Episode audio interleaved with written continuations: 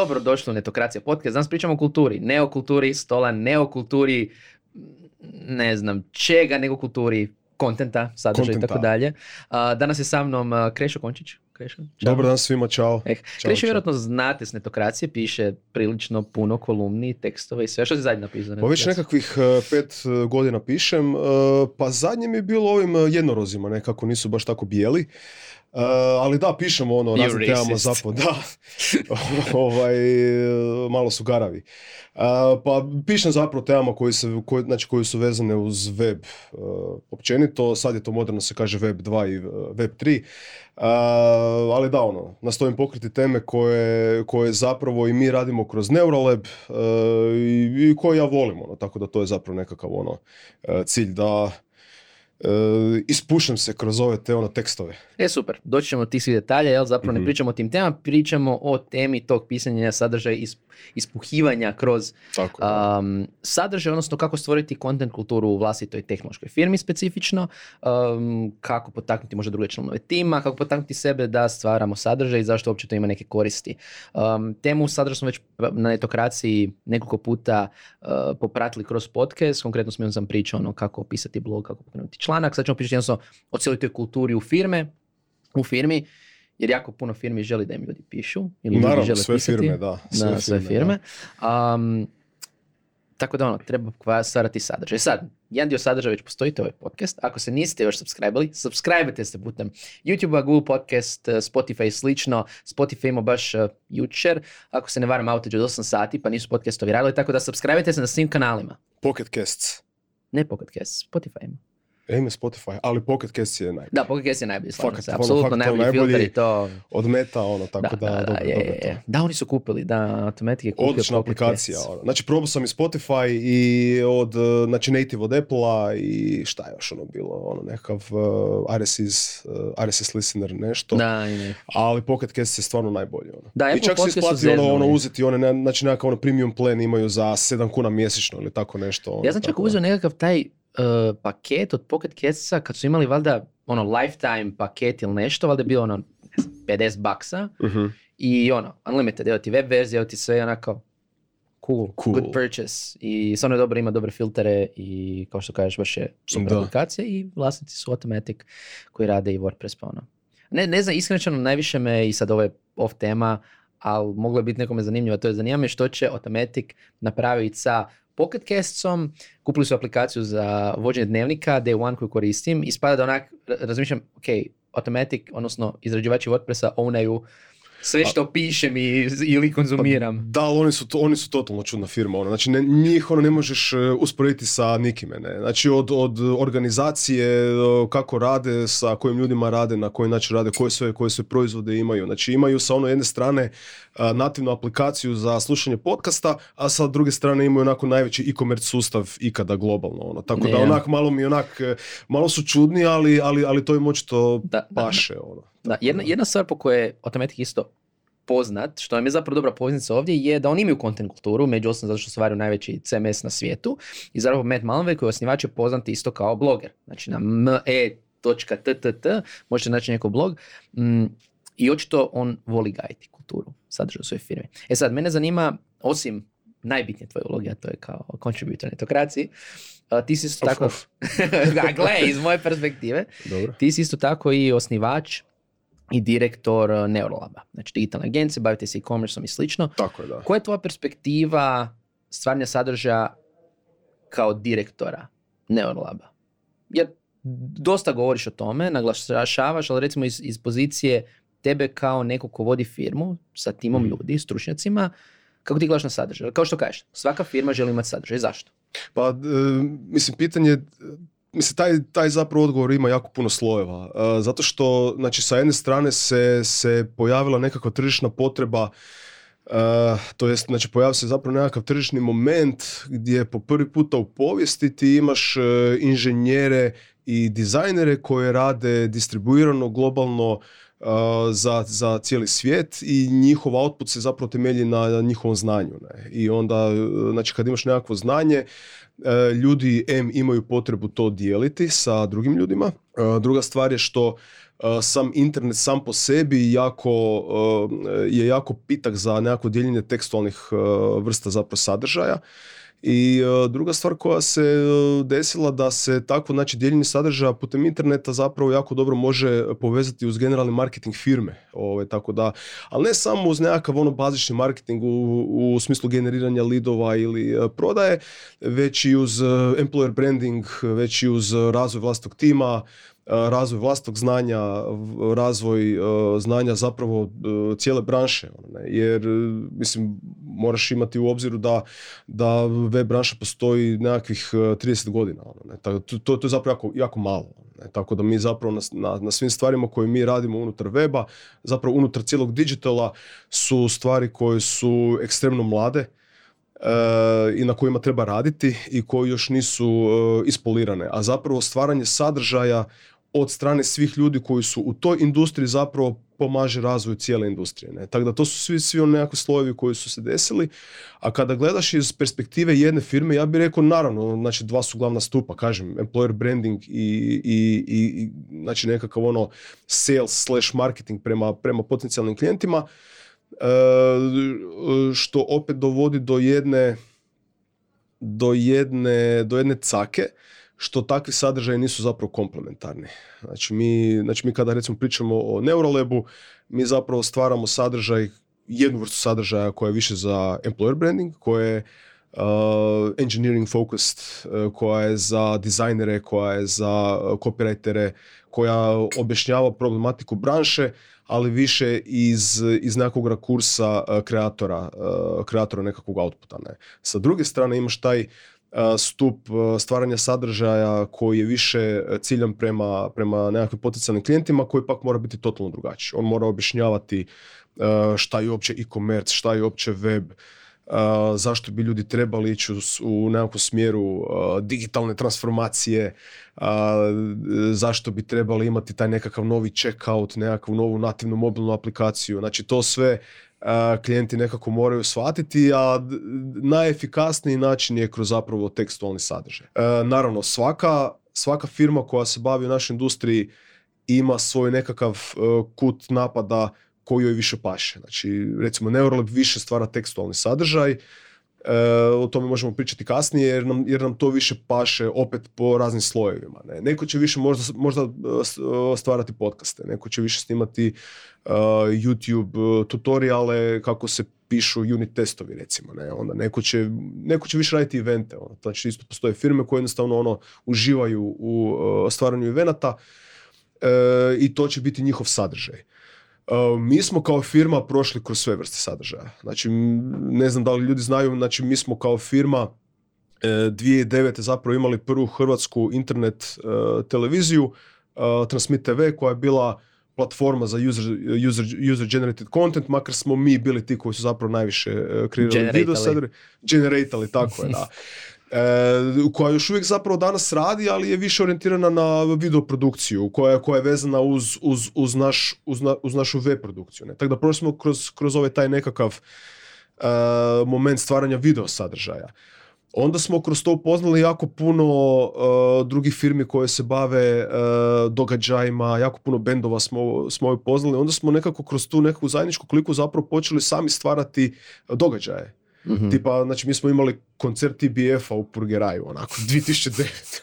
to nisam znao. da, da, da, da, znači ne znam, dobili smo ti Kanda Kođu i Nebušu iz, iz, iz Beograda, uh, radili smo um, uh, Less Than a Minute, uh, super band, ok, koji više ne svira, u teatru ITD-o, znači mi smo ko firma koja se bavi webom, imali koncerte za onako opću publiku. Ono, ne. Znači, to je, ja to sada kada gledam, to, to, to, to je jako lijepo i jako eksperimentalno i bili su super koncerti, ali sa nekakve um, poslovne fokus strane nema smisla. Ono, ne. Igrali, znači, se, igrali, igrali smo se, tako je, da. Nama je to dosta bilo vezano uz produkciju live streaminga, koji je, koji je tada bio uh, apsolutno nov.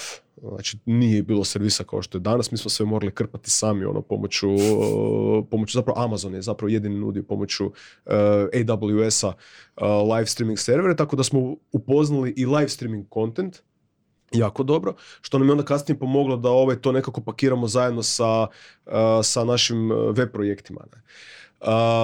onda kažem, imali smo evente, radili smo neko vrijeme, radili smo neko vrijeme video tutoriale, tu je bio jako veliki problem kako kako aktivirati ljude u timu da zajedno sa ostalim članovima tima koji žele stvarati video, da i oni sudjeluju u tome. Ne? E, o tom isto možemo pričati kasnije, znači kako malo ono više e, aktivirati ljude i onda nekako kroz tu cijelu evoluciju stvaranja sadržaja u ovih 15 e, godina smo zapravo skužili da nam najviše paše tekstualni sadržaj, o čemu isto možemo pričati kasnije zašto, i podcasti. Znači mi sad, mi sad trenutno sa uh, e-commerce Hrvatska udrugom radimo Nominis podcast koji je fokusiran na e-commerce uh, problematiku, više za regionalno tržište, znači podcast samo na hrvatskom uh, i koji dosta dobro ide. Ono. Znači imamo interesantne goste, a bit ćeš i ti kod nas, ono, ne. E, ovaj, tako da e, imamo, imamo super goste, pokrivaju se super teme, neke od mojih najdražih epizoda su bile sa recimo Nebojšom Grbačićem o, o copywritingu, onda Nikola Vrdoljak iz 404 e, pričao o overall marketingu, isto jako dobri uh, insighti Vanja Šebek, šogor moj, pričao više o digitalnom marketingu, tako da ima, ima stvarno odličnih epizoda. Ok, recimo i Robert Petković o analitikama isto bio. Tako da ono, e, generalno kada se gleda taj podcast može se pokriti jako puno e-commerce tema i upiti jako puno znanja. Ne. no ono što najviše radimo je zapravo tekstualni sadržaj. pod A zato što iskreno i sebično meni to najviše paše. Mm. Meni, meni to najviše paše zato što mislim da je najvažniji razlog tome što smo mi kao firma od uvijek bili asinkroni. Znači mi smo od uvijek gajali remote od, od 2007. 2008. I od uvijek smo gajali uh, asinkronu komunikaciju. To je tekstualnu komunikaciju za poput Slacka Tako i je, da. Ali zapravo temet je asinkrono. Ne? Znači mm o, o čemu se radi? Uh, mi, uh, mi kada dogovorimo nekakav projekt, mi onda forsiramo klijente da mi komuniciramo više tekstualno. Kroz uh Trello board, kroz mail, kroz Google docs kroz chat, kroz sve nekakve tekstualne uh, asinkrone alate, jer uh, software razvoj je zapravo jako uh, podložan i pitak da se radi na asinkroni mod, mod rada. To, to svi developeri znaju da načelno na ono sastancima i na, i na telefonskim pozivima se ništa ne može riješiti. I to je realitet branše. Um, mogu se riješiti neke stvari, ali to su iznimne stvari. Znači to su subjektivne stvari, to su rijetke stvari i ok, naravno da mi imamo nekada sastanke, ne, ali to je opet posebna tema i kažem, u nekakvom generalnom modu rada oni su jako iznimni. E sad, taj asinkroni mod rada e, jako puno traži od ljudi da pišu. Znači, da li uh, commit message, da li uh, chat message, uh, recimo developer mora objasniti mentoru zašto bi on htio koristiti nekakav novi library, on to mora opisati, da li kroz mail, da li kroz chat, da, da li to nije, kroz... To, to, nije ono chat u smislu napišite jednu rečenicu, to je napišem ti nekoliko paragrafa da ti lijepo izargumentiram Tako je, u kojem smjeru to treba ići. To sjećam jednog maila jednom svom klijentu, gdje su htjeli prije x godina, uh, razvijali smo baš content projekt za njih, mm oni su tražili jednu stvar, ja sam napisao na četiri paragrafa, lijepo argumentirano i sam su rekli da upravo si ok. Tako je, Jer jednostavno ljudima treba objasniti to jasno i čak je lakše kad imaš za sebe mira da to izraziš pisano i druga strana ima mira da pročita, a ne sad da mi tu se raspravljamo i svađamo i onda još pa, naravno, ne dođe do zaključka. Pa mislim, e, prvi razlog tome je što su stvari koje zapravo bilo tko radi unutar digitalne branše, znači ne samo developeri, su ekstremno slojevite. A slojevite su zato što e, klijentima e, generiraju prihod. Znači mi ti kada radiš produkt ili kada, ili kada radiš nekakav servis, e, kako god da ti okrenuo, tvoj output inženjera i dizajnera će klijentu generirati prihod.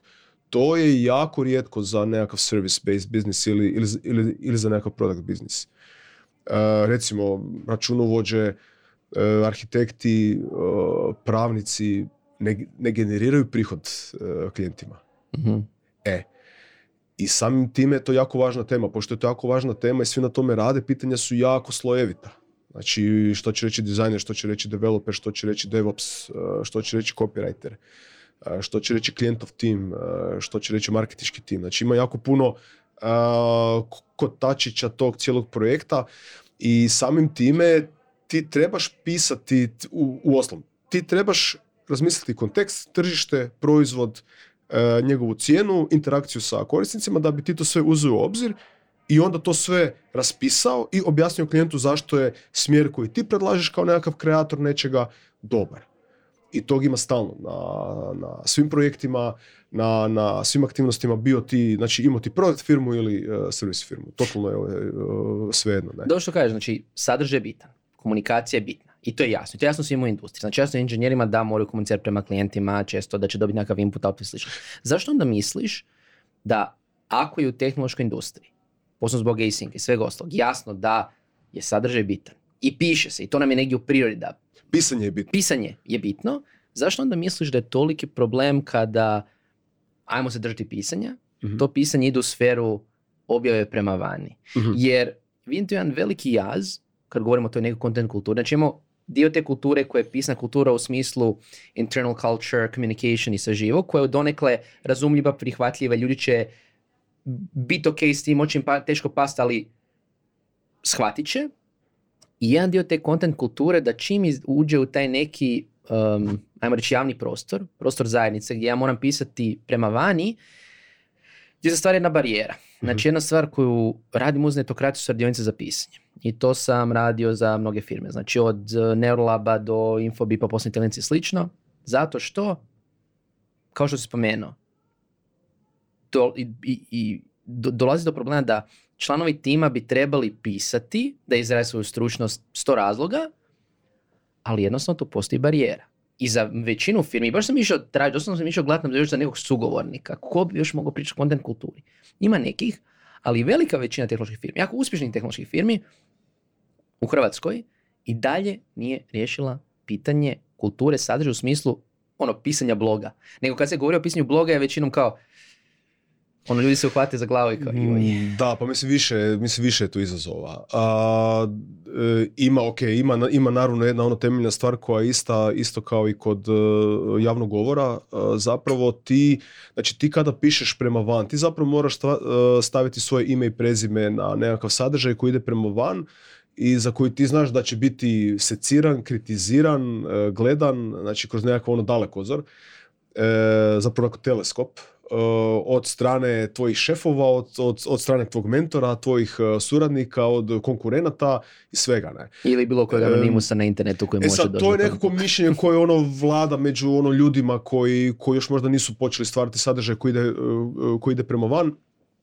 Ono što mogu reći da to nije nikakva drama i da to nije ništa strašno. Ljudi ne percipiraju toliko tvoj sadržaj koliko ti misliš da bi trebali percipirati. E, i- i zapravo, ti zapravo želiš da ti ljudi komentiraju, ti zapravo želiš da, da ti Ali ljudi strah toga, seciraju, ali te, ali te toga je strah. Znači, ono, em, to je najmanji, najmanji problem, za- zapravo onako, you wish da je tvoj sadržaj toliko čitan i toliko Ne. seciran jer onda si napravio super posao. Ne? Tako da ljudi generalno imaju taj ono nekakav, e, mislim, zup- generalno, znači developeri i e, dizajneri, za- zapravo bilo tko tko radi unutar e, naše branše, imaju averziju prema um, outputanju prema javnosti sebe, jer sa time stavljaju svoje ime i prezime, to je svoj nekakav vid i ego, prema, prema nekakvim vanjskim kritikama, što svakako nije e, ugodno za osobu koja još nije počela stvarati sadržaj. E, to je nekakav po meni možda temeljni filozofski problem zašto se ljudi boje a, tako e, izložiti prema van. Da, definitivno imam jedan primjer, konkretno to ona varijanta, ne morate se bojati e, izrasti i objaviti, jer nekad ne možete kontrolirati posljedice, recimo evo ja ne, ono kad se bavite baš sadržajem, znači netokrat smo objavili jedan intervju na kojeg se nača, nakačila ova antivakserska bagra, Mhm. kak se zove, i, i tagali su mi sve, znači nemam, nemam veze, nisam napisao taj članak, realno nisam ni znao da izlazi, Ok. tako je nebitno, ali opet, oni su se krenuli kao kritizirati, zapravo trolati jer su uh, dobro organizirani šta da im čovjek radi. Um, gdje ako ništa drugo članak ima doseg. Pa da, pa to želiš, ono, ne. ali opet, to ti je- mislim, većina to ljudi ti neće je- imati taj problem, većina ljudi će imati jednostavno, u nekom slučaju ljudi će ti kritizirati ili će neće složiti se s tom. Pa to je okej. Pa ne, mislim, Ok, gledaj, naravno ono, da je ono pretpostavka da, da ćeš ti kada pišeš ćeš uh, argumentirati, Naravno. potkrijepiti dokazima i da ćeš dati svoj nekakvo ono srce dušu u taj uh, content. Ne. Mislim, mislim, vlada ti jedan mit unutar recimo uh, open source zajednice. Ne. Znači recimo imaš jednog klijenta i sad developer mu dođe i kaže mu hej mi radimo na nekom super cool pluginu unutar naše firme, ajmo to open sourceati i staviti na GitHub. Ne. I kaže šef ono kao, ok, ali onda će svi vidjeti naš kod, ono, kao, Mhm. i svi će komentirati naš kod, i svi će uzeti taj kod i onda će ga forkati, i ona kažemo developer, pa da, you wish, ono, kao, Da, to da, ti je, da. To je dobar to ti problem, a ne to, da to ti je dobar nije. problem, to ti je ono super problem, znači, e, o čemu se radi? Danas postoji toliko blogova, toliko Twitter threadova, toliko podcasta, toliko GitHub repova, e, toliko svega da ti jednostavno u tom moru stvarno moraš biti vrhunski, vrhunski, vrhunski da bi te neko čitao, da bi te neko dijelio, da bi te neko, neko e, komentirao. Znači, danas dobiti komentar na uh, netokracija recimo portalu je e, jako teško ono. Znači, ljudi samo ono vrhunski članci dobe ok, ili nekakvi kontroverzne teme dobe jako puno komentara, ali to, to je jako teško. Ja mislim, da li se slažeš samo da možda 5% članaka ima, ima Nema nekakav de- komentar? Ne, ne sad po broju 1%, članaka, ono. ne sad po, nije baš 1%, više izazov uh, komentiranja na samim platformama. Ljudi će komentirati između sebe, znači ono dark social, Pa ne, mislim, hoću ti reći da ono jako jako je teško dobiti nekakav uh, feedback od zajednice. Ne ono. bi, ne bi se složio s tim potpuno, ne, bi se složio, samo mislim da je uh, iz, iz iskustva koje imamo su se, taj feedback se preselio. Ljudi će primjerice definitivno neće komentirati na portalima, Mhm. to se izgubilo, to se definitivno izgubilo, znači osim ako idete na ono, indeks ili neki portal i onda u, ljudi se svađaju, ono, boomeri se svađaju u, u Facebook, Facebooku, embedded ono, da, da, da. komentarima, ali ljudi definitivno će se izraziti na uh, socialu ili će se izraziti posebno, to ono što sam vidio je što su ljudi više napredovali u karijeri, Mhm. to im se više ne da zezat sa njubovima koji mu padaju kad oni nešto komentiraju. Znači meni će recimo neki članak, netko je dugo u industriji, ići komentirati direktno meni. Ono, javit će mi se Mhm. mailom itd., ali neće vani, jer ono, ne, he, do- he or she To doesn't want the, ca- uh, the hassle. To Znači, je direktno. istina, da. Mislim, Jel? to je istina. Znači, ja sam povrh svojih kolumni najviše dobio feedbacka kroz uh, direct messages, ono. Znači, kroz inbox, kroz ovo, ej, Krešo, super si opisao, ali daj mi reci zašto ovo, zašto ono. I onda meni je bilo čudno, pa zašto to nisi komentirao, ne? Da. Uglavnom, da se vratim na onu uh, inicijalnu temu, lju- ljudi imaju strah prema uh, javnom uh, nekakvom govoru, uh, znači bilo to tekstualni ili, ili public speaking na nekakvim događajima i to je, i to je razumljivo. Ono što mi je dosta fascinantno je recimo kako je to Web3 riješio, znači kripto zajednica u sebi znači jako puno ima taj uh, ano- um, anonymous uh, usere, to znači, znači nekakve korisnike koji su, koji su namjerno anonimni. Ne?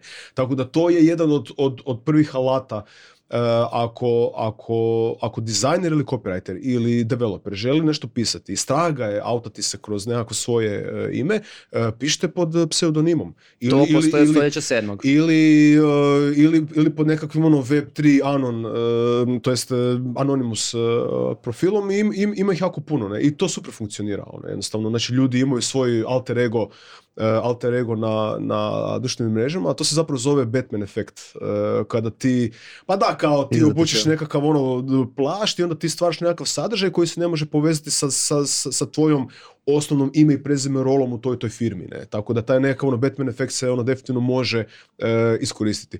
Druga stvar koja je isto jako dobar alat, naravno, ono priprema. Znači biti ono štreber kada nešto radiš i kada nešto pišeš, da imaš e, dobre argumente, e, da su potkrepljeni online dokazima koji su provjerljivi i ono što je najvažnije je da pišeš o onome što voliš. Ono, Znači jako puno, e, recimo programera sa ono kojima ja pričam unutar Neuroleba mi kažu pa, pa o čemu ću ja pisati. E, To je, recimo jedno ono temeljno pitanje. Ne? I onda kažem, piši o onome što voliš. Znači, ako si radio nekakav e, specifični unit test za, za, nekakav, za nekakav modul unutar tvog CMS-a, piši o tome. Ono.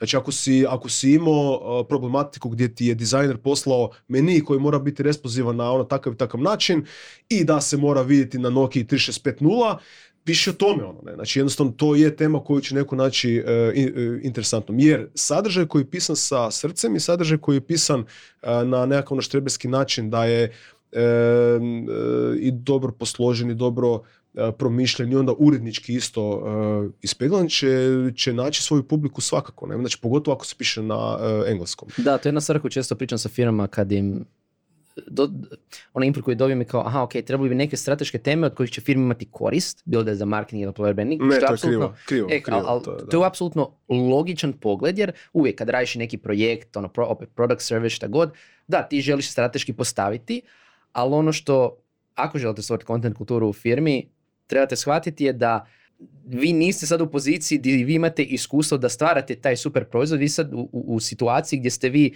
ta neka firma na početku koja, joj, ne znamo, ćemo raditi koncerte, ili ćemo raditi live stream, ili ćemo raditi ovo, vi eksperimentirate. Ako vi bilo šta izbacite, znači vi ste, vi ste klinac koji je naučio programirat i napravio, kako je rekao uh, jučer mi jedan friend za svog sina, kao ono, on se naučio Python, izbacio neku aplikaciju, aplikacija, ono, nešto, Mhm. bez veze, nije bitno, ali izbacio aplikaciju. To je ista logika kod ovih sadržaja.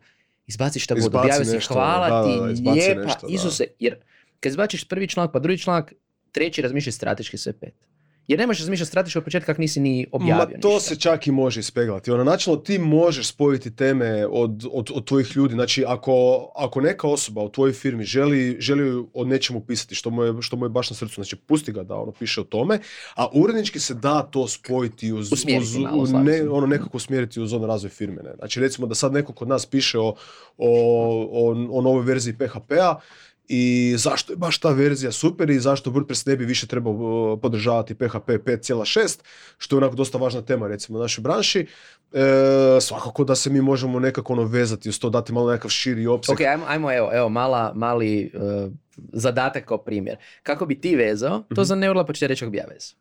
Znači, piše programer, što smo rekli, u novoj verziji PHP-a, zašto ne bi, t- stara veza treba biti podržana u WordPressu. To Tako da. Ok. Pa znači vezao bi kroz to da, da kroz uh, nove verzije WordPressa mora podržavati nove verzije PHP-a jer to nosi benefit krajnjim korisnicima i onda in the, uh, in the long run uh, našim klijentima. Ne? Jer onda će naši, naši klijenti i njihovi krajnji korisnici koji su nama zapravo bitniji uh, će imati benefite svih novih fičera.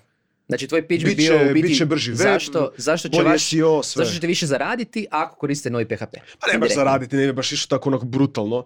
A, makar možda, možda neki imaju takav stil Možda da idu baš ono brutalno, a, ali bi išlo znači da će imati jako puno benefita krajnji, krajnji korisnici. Evo, znači krenuo bi od boljeg uh, accessibility-a, bržeg weba, boljeg SEO-a. Znaš da se, da se svi klijenti uvijek ono vole zakačiti koja je moja pozicija na Google. Ne? E pa eto ti na, znači ako, ako, će, ako će VP podržavati samo novije verzije PHP-a, to sami znači da će aplikacije brže raditi i da će uh, search engine optimization biti bolji.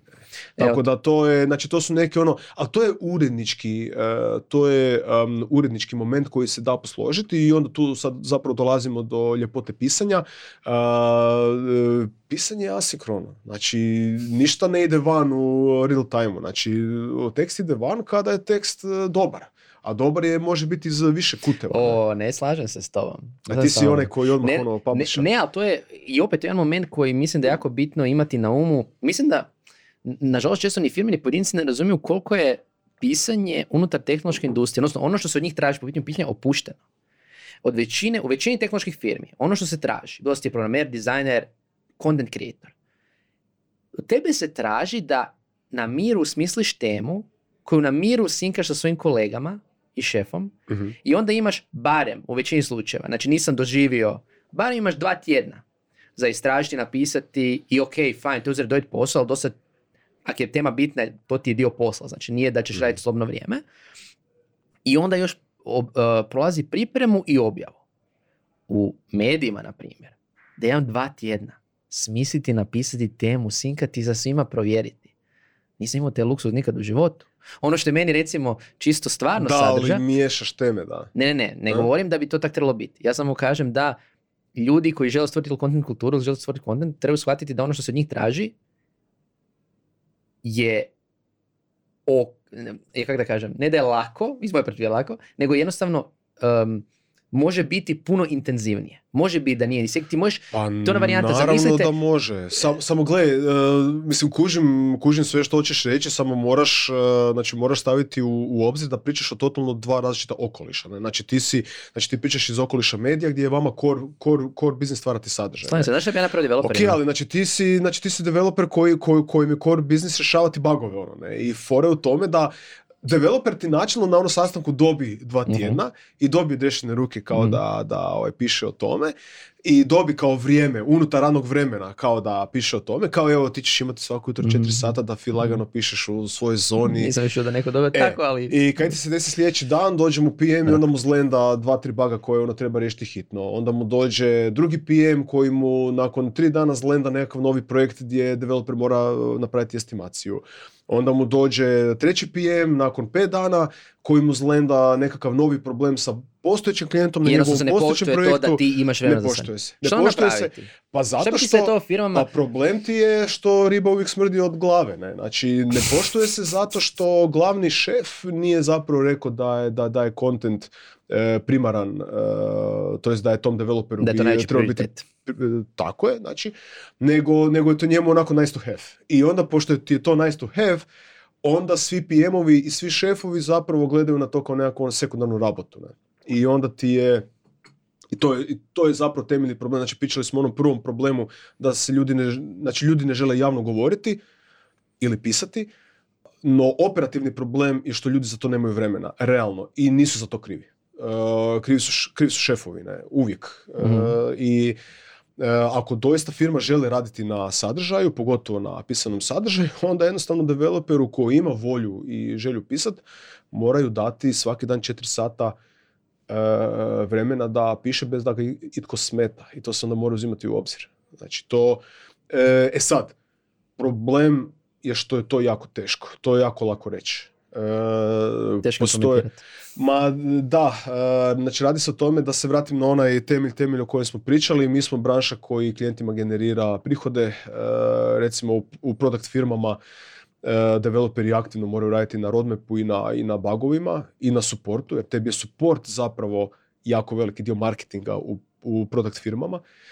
I mislim, jednostavno znaš i sam da mi kao branša imamo jako, jako veliki problem sa ljudima i da ljudi nema, pogotovo developera. I developerski sat su skupi. Da li ćemo onda trošiti developerske sate na Tako, tako. sadržaj ili... I to je onda jedan, jedan žrvanj koji, koji treba pametno smisliti. Ne?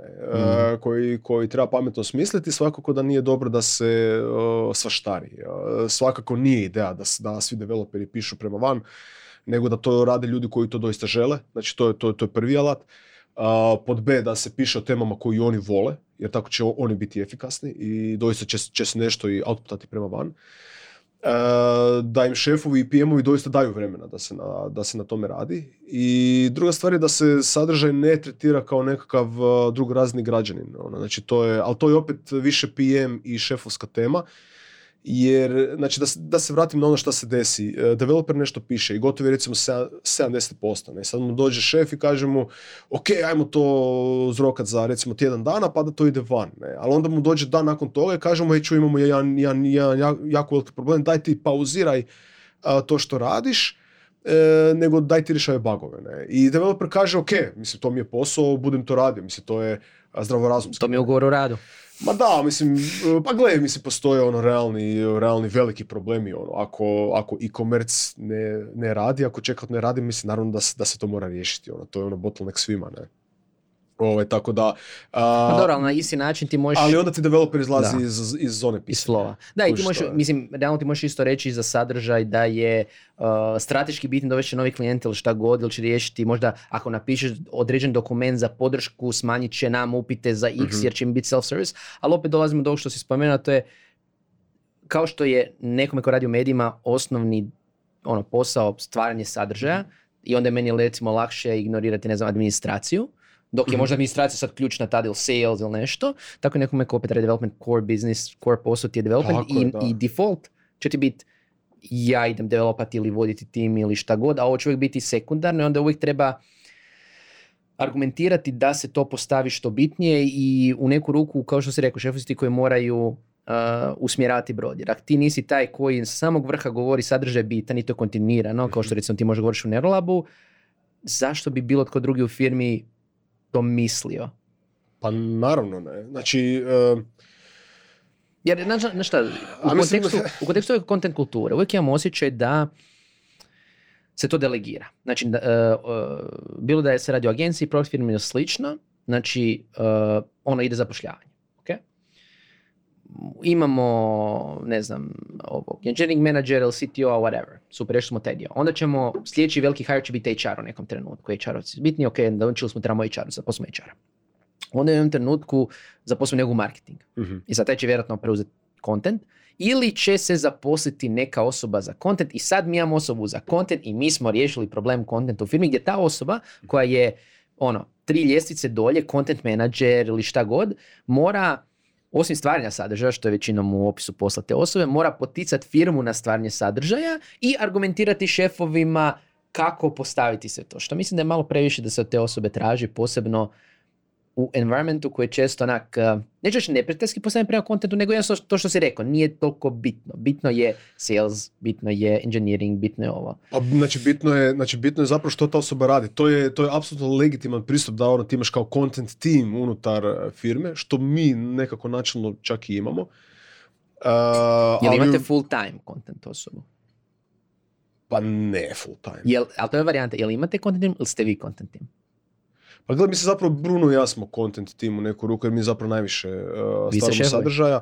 Pa da, ali nama je, mislim, gle, znači mi to volimo, mi to želimo, mi imamo teme koje, koje nas uh, interesiraju, s time da I onda ljudima jasno da je to bitno. Ti video, dođeš pa na podcast i pričaš o kontentu, ljudima je kao, aha, ok, ako ću ja pisati članak, Kreš će me podržati u tome. Pa mislim da, e, mislim iskreno ja jesam zadovoljan ovaj, kako Mhm. Neuralab radi uh, content marketing. Uh, recimo meni dođe uh, dizajnerica Iva koja želi pisati o nekoj temi, ja, ja sam full sretan oko toga. Ne?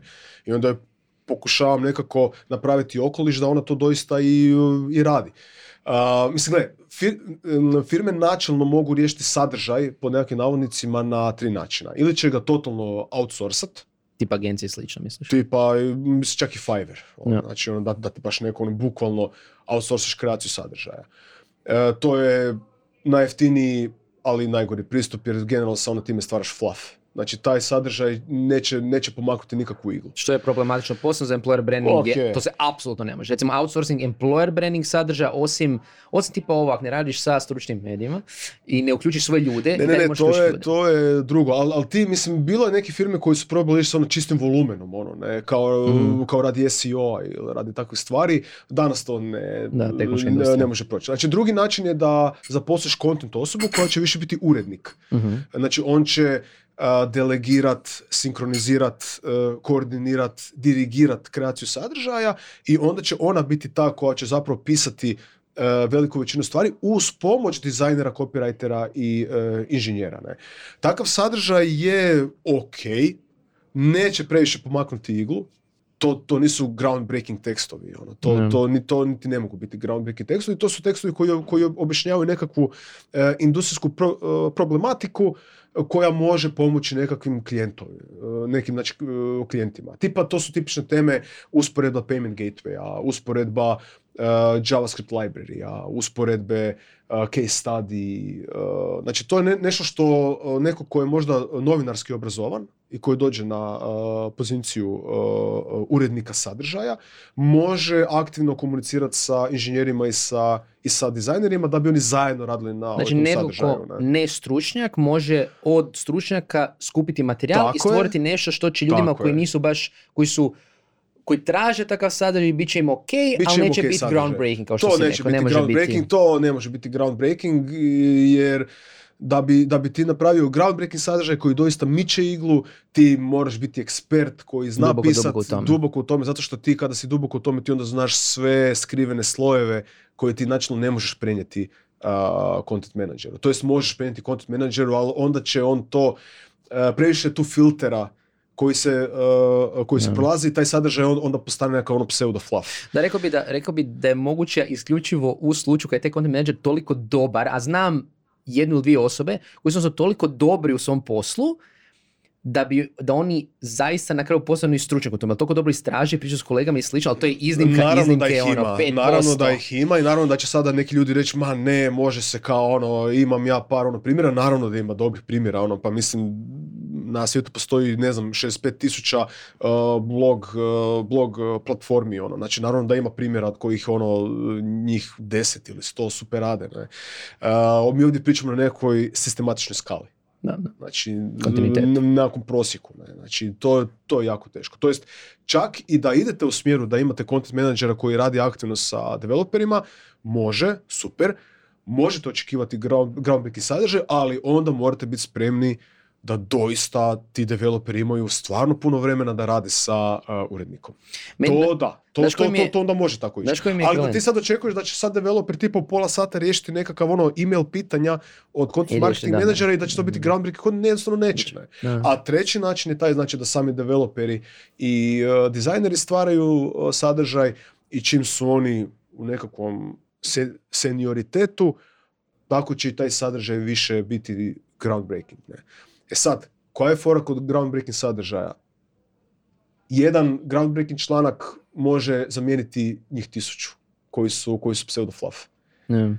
Znači, ne znam, sad imaš u, u, u Web3 zajednici, u kripto zajednici postoje dva de facto eseja koji, koji eh, kritiziraju Web3. To su Timo O'Reillya i od Moxie Marlinspike'a koji su jednostavno ono biblija za čitanje koja osvještava što bi Web3 zapravo trebao biti. Ne? I to su, znači, ti od 10.000 blog postova koji se bave kriptom i Web3 i kako on utječe na Web2 i vice versa, ti generalno imaš ta dva blog posta uh, koji, koji kada pročitaš ti generalno rješavaju sve. Da. Tako da to ti to, znači to, to, to je nekakav sveti gral zapravo kreacije sadržaja da ti u firmi njeguješ takvu vrstu, to, to je jako teško. To... A što najbolje, iz, tek iz volumena ti možeš dobiti tu kvalitetu. Gdje opet, e, i da recimo konkretno Tim O'Reilly, opet on je netko koji ima content firmu, je, Institute, da. ali on je toliko stvorio sadržaja kroz godine da naravno da ćemo onda u jednom trenutku kada piše primjerice o Web3, Mhm.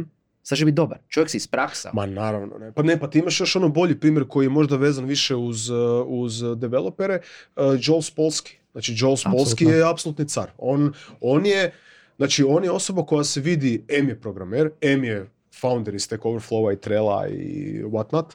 Uh, M je doslovno čovjek je bukvalno programer, znači nije sada ono piše, piše stvarima o kojima ne zna, ali je kontinuirano više desetljeća pisao. Ne? I on sad kada nešto napiše, to doista vidiš da ima ono glavu i rep. Ne? Mislim, ne samo glavu i rep, znači njegovi tekstovi su e, biblija za, za, za developere, čak i za employer, employer brandere koji, koji zapravo razmišljaju kako, za, kako zapošljavati developere. Ne?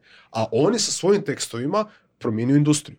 Znači on točno zna e, točno je opisao kako se e, intervjuiraju developeri, koja su pitanja koja moraš postavljati, e, šta developeri mrze na intervjuima i sve legitimno. Znači, ono, na- znači, ne, ne- neko ko se bavi, znači recimo da bi meni došao HR-ovac koji je recimo završio ili psihologiju ili ekonomiju i pita me, ok, ja želim raditi u IT-u, jer IT ima jako velike probleme sa HR-om, ja sam rekao super, ti si on point, i sad on mene pita, ok, kako da se obrazujem? Ja ti, evo ti Joel Spolsky, znači čitaj njega. Da, da, da. Znači on će ti zamijeniti tisuću knjiga, tisuću korseva, e, on će ti objasniti kako je zapravo pravo stanje industrije. I, um, e, I to je možda dobar primjer developerima ako žele ići u tom nekakvom smjeru da, da postanu e, doista eksperti u nečemu, najbolji alat je pisanje. Znači, pisanje i drvljenje po tome da, da, da pišeš i da ti to ulazi u nekakvu naviku, znači da ti se ono ručica razvija,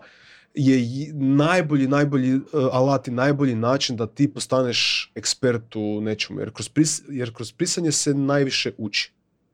To je najbolji smo- način da se uči. Spomenuli smo uh, nekoliko stvari koje pomažu. Pomaže to da je vodstvo on board za content, da, Mhm. da je primjer ili da barem pokazuje ovo nam je strateški bitno, da osoba ima vremena za pisanje, da se isto tako educira, da Mhm. ima kontinuitet. Jel ima možda nekih, da sad gledamo konkretno bilo alata ili nečeg drugog što misliš da može pomoći bilo firmi, bilo pojedincu koji želi, ok, sad je čuo sve naše argumente, želi početi pisati, želi početi krenut, uh, šta mu može pomoći? Jel ima... Google Docs. Google Docs. Google Docs, znači, znači to je to. Znači ja ne mogu vjerat, e, e, ljudi počnu pisati u nekakvim uh, notepadovima koji su lokalni. Zen writer. something, Ili, ili čak pišu ono u ne znam, Visual Studio Code. Ne? Znači, na pišu Google nekakvom- Da, znači pišite u Google Docsu zato što uh, dostupan je na svim vašim uređajima. Znači kad idete na WC pa se onda uh, sjetite nekakvog dobrog punchlinea, možete to odmah napisati na iPadu ili na, ili na, ili na mobitelu. Dostupan je u bilo kojem okolišu. Znači, da li ste na radnom mjestu, da li ste doma, a da li ste na svom laptopu, znači Google Docs su uvijek dostupni. No ono što je još možda važnije je suradnja sa ostalim članovima tima. Znači, da to mm. bude real time i da to bude, to je znači kada ja nešto komentiram, da se to odmah vidi u Google Docsima, tako da nemoj tići nekakve lokalne alate ili, ili, ili nekakve ono ekstremno specifične writerske alate, po meni je to nepotrebno, jednostavno ono otvorite Google Docs ili od Microsofta ovaj Office ovaj koji je online sve jedno. E, znači da, nešto bude koje, ovaj... environment se koristi u firmi. E, svakako se slažem s tom da nema potrebe za nekim ekstra specijaliziranim white space okolo aplikacijama, nego trebate alat koji piše. Google Docs je super zbog kolaborativne prirode ili Microsoft je alati, ako su Tako je, da. to. Iako s druge strane što se mene tiče, ok da koriste neki lokalni alat, ja koristim Ulysses na Macu jer mi full pa ti Si, ti si uh, drugi moment, znači ti si profesionalni pisac, ono, znači ti ne možeš sebe uspoređivati sa, sa developerima koji bi trebali nešto pisati. Pisat ono, ne. Tako da njima su ono Google Potrebe su drugačije. Mislim, ono što isto neki developeri rade, recimo koriste GitHub za pisanje. Ono, znači jednostavno ono kao e, napišu nešto u editoru i onda to komitaju na nekakav repo. To, to je isto fine, makar možda je možda overkill za U konačnici pišite gdje god vam je komfortno, samo tako, napišite tako, nešto, možete copy-paste Google Docs ako treba. Tako, I onda ljudi, i onda znači recimo nekakav junior developer koji hoće nešto pisati, mi kaže ono kako da pošljem. I onda znači najbolji savjet je ono, znači samo piši, piši, piši, baljezgaj ono. Znači baljezgaj, samo bacaj, bacaj notove unutra, bacaj, bacaj crteže unutra, bacaj ideje, to do notove, ono, checkliste se stavljaju, znači bacaju unutra nekak, da to bude nekakva salata sadržaja, a onda kada si trijezan, onda editira i onda si, e, i onda si poslaže. Da, to ima Ernesta Hemingway, onaj citat kao write drunk, edit sober, definitivno. Koji zapravo nije njegov. Ne od koga? Mislim znam da nije njegov, njegov, ali je bilo kao Ne, ne, to je bilo kao tipično. Ne mislim kao svi kažu da je, da je to njegov, ali onda kasnije kažu da zapravo i nije. Ne, ne ali taj citat je brutalna istina. Mm. Znači da moraš ono uh, pisati pijan, pisati pijan, a, a editirati trijezan, to je apsolutna istina. Ne. Uh, ono što pomaže ima, ima, ima par taktika, znači da si prvo ljudi stavljaju bilješke, znači što bi zapravo oni htjeli reći. Znači ono prvo bi počeo, ok, ajde, prvo objasni što je PHP. Onda ispod toga objasni zašto je zašto, koja je razlika između verzije PHP-a. Onda objasni koja je bila evolucija tih verzija i onda nakon toga objasni e, zašto WordPress ovisi o tim starijim verzijama. Onda, onda, onda, znači, prvo si počne stavljati notove unutar samog teksta i onda svaki taj note koji si stavio, od njih stvaraš paragrafe. Ne? Znači, to je, to je, to je uh, prva stvar. Uh, drugu stvar sam totalno zaboravio, kaj sam htio reći. Sjetit ćeš se, ali jednu stvar koju bi, koju bi volio, s se približavamo kraju, pitati te, na koji vlastiti sadržaj si u zadnje vrijeme najponosniji da se napisao ili stvorio? E, pa e, zapravo sve što sam pisao oko kripta sam dosta ponosan zato što ta tema je ekstremno kompleksna. Onako nju objasniti što ti je bilo e, najzahtjevnije kod toga pa, istraživanja sadržaja? Mislim, jako je, jako je teško, i, znači prvi problem je recimo kod pisanja koji ti je, znači koja ti je, koja ti je ciljana publika. Ne? Znači mi, mi načelno u, u, ovoj regiji imamo dvije ciljane publike, to jest ja, ja osobno, programeri, jer bi volio da me programeri čitaju, a sa druge strane su opet ljudi koji su u, u branši, znači nekakvi generalisti. I to su totalno dva različita teksta. Znači ja, ja, ja developerima mogu napisati to ti je e, distribuirana baza koja je opet centralizirana zato što je ona unificirana i ti možeš imati jednu virtualnu mašinu na svijetu na kojoj svi ljudi e, surađuju. Ne? Znači to je Ethereum. Ne? Ja to ne mogu napisati generalistu. Ono, ne? Znači to jednostavno moram nekako objasniti kripto. Odnosno non I onda, i znači, to, mhm. znači imam prvu neku dvojbu kakav mi je uopće kut pisanja, za koga pišem i šta tekst uopće treba uh, elaborirati. Kod kripta je to jako teško. Zato što hmm. je, pod A, imaš taj sloj da je tehnologija nova, ok, nova pod, pod, pod, pod navodnicima, ono, kripto postoji 40 godina, ne, ono, uh, Bitcoin postoji koliko, 13 godina. Uh, drugi sloj je taj financijski sloj a kad nećemo imaš financijski sloj kao što kripto ima, onda to svi ljudi jako vole komentirati i secirati i pitati. Ono. Znači, mene ono starci pitaju da li da uložim u Ethereum. Ono. Ili stari zna da ja imam Ethereum, pa me onda pita, e, skočio je, e, pao je, e, daj da ja nešto kao uđem u to, kaže stari, aj, polako, ono.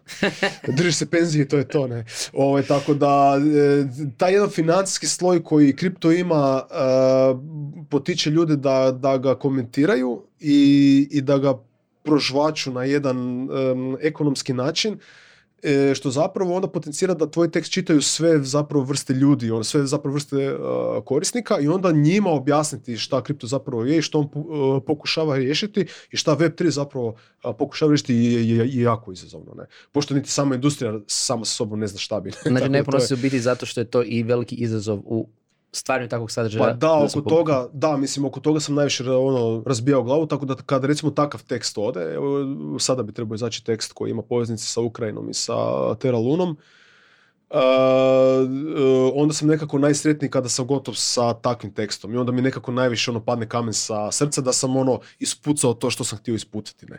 Naravno da meni neki ljudi prilaze i kaže ja ništa ne kužim o tome kaj si pisao, ali čitam kao ja kažem, ma gle, sorry, ono, jednostavno ono, tak je. Moram, moram jako pisat, staviti nekakve pretpostavke. Jer ako ne stavljaš nikakve pretpostavke u tekst, gdje je onda kraj?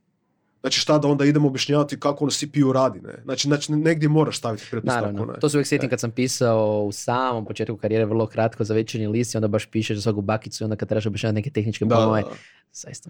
Kod kripta je taj problem što ti ulaziš u ono rabbit hole. I to, Mhm. Mislim, to je poznato u, u, u, u Web3 zajednici uh, i recimo takvi tekstovi su recimo najteži zapisati. Mislim, meni osobno, ne. Možda najviše, najviše komentara je izazvao tekst o jednorozima, kako zapravo Hrvatska to što ima dva jednoroga zapravo, znači moj argument je bio da to nije ništa posebno, da je to samo, uh, to jest, ne da nije ništa posebno, te firme jesu posebne i svaka im čast, ali da Hrvatska to što ima dva jednoroga, ta metrika jednoroga nije ništa posebno, zato što ne oslikava realno stanje branše. Ne? Tako da to je Spoiler izazvalo, alert, da. pročitajte članak na etokraciji Tako je, da. i tako dalje. A, za sam kraj, spomenuo si da radite, da ti pišeš članke, radite i podcastovi i slično, da li ima neki format sadržaja koji bi volio se još malo baciti sad, a da misliš da bi bio zanimljiv i za Neurolab i za tebe, a da nisi još uspio, da li bi, ne znam, TikTok or something else? Pa ne, ne bi, e, ne bi da idemo u tom nekakvom smjeru. Mislim, više bi da iskoristimo naša video znanja koja imamo i koja su, ja mislim, stvarno dobra. A, znači, Bruno koji vodi video odjel ima stvarno jako puno iskustva oko toga, oko, oko svih formi video sadržaja. E, h- radili smo nekakve recimo webinare i gdje su dizajneri objašnjavali neke teme, tako da htio bi malo to više e, ovaj, e, potencirati. Istina, mi imamo WooCommerce meetup koji se, koji se dešava kvartalno, E, ne ili svaka dva mjeseca, mislim da je.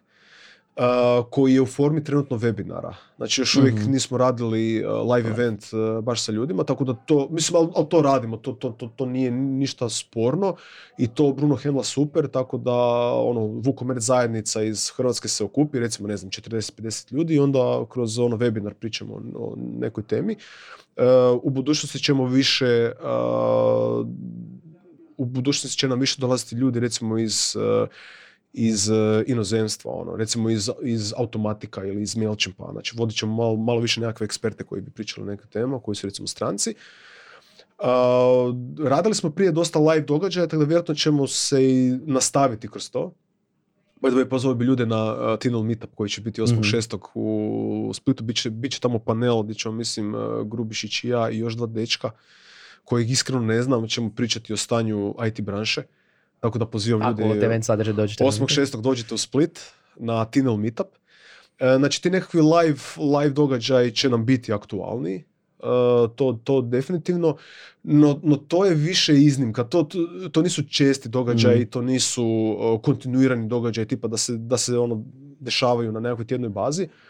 Tako da volio bi recimo da ono drvimo po tekstualnom sadržaju, definitivno, i da drvimo po nekakvim YouTube lesonima, ono, tipa e, dizajner zna nekakvu caku oko dizajniranja responsiva i onda on napravi četiri minutni YouTube video zajedno sa Brunom Naravno. e, kako da nešto to objasni na engleskom i onda je to generalno jako, ono, jako dobar sadržaj. Radili smo, smo takve stvari i to je jako e, zahvalno, ali k- dobiti Traži ljude, produkciju. dobiti ljude da budu ispred kamere jako teško. Jako teško. Ništa, ako vam se sviđa takav sadržaj, potaknite ekipu, lajkajte ovaj video, ali isto komentirajte da vam se sviđa taj sadržaj i možda se onda jave kolegi iz firme i kažu, eh, stati pred kamere.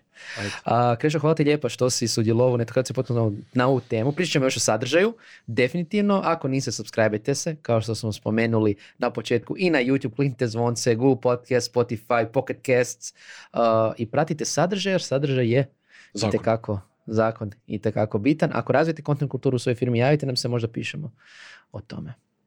Vidimo se u sljedećoj epizodi Netokracija podcasta. Pozdrav Ćao. ekipa, čao.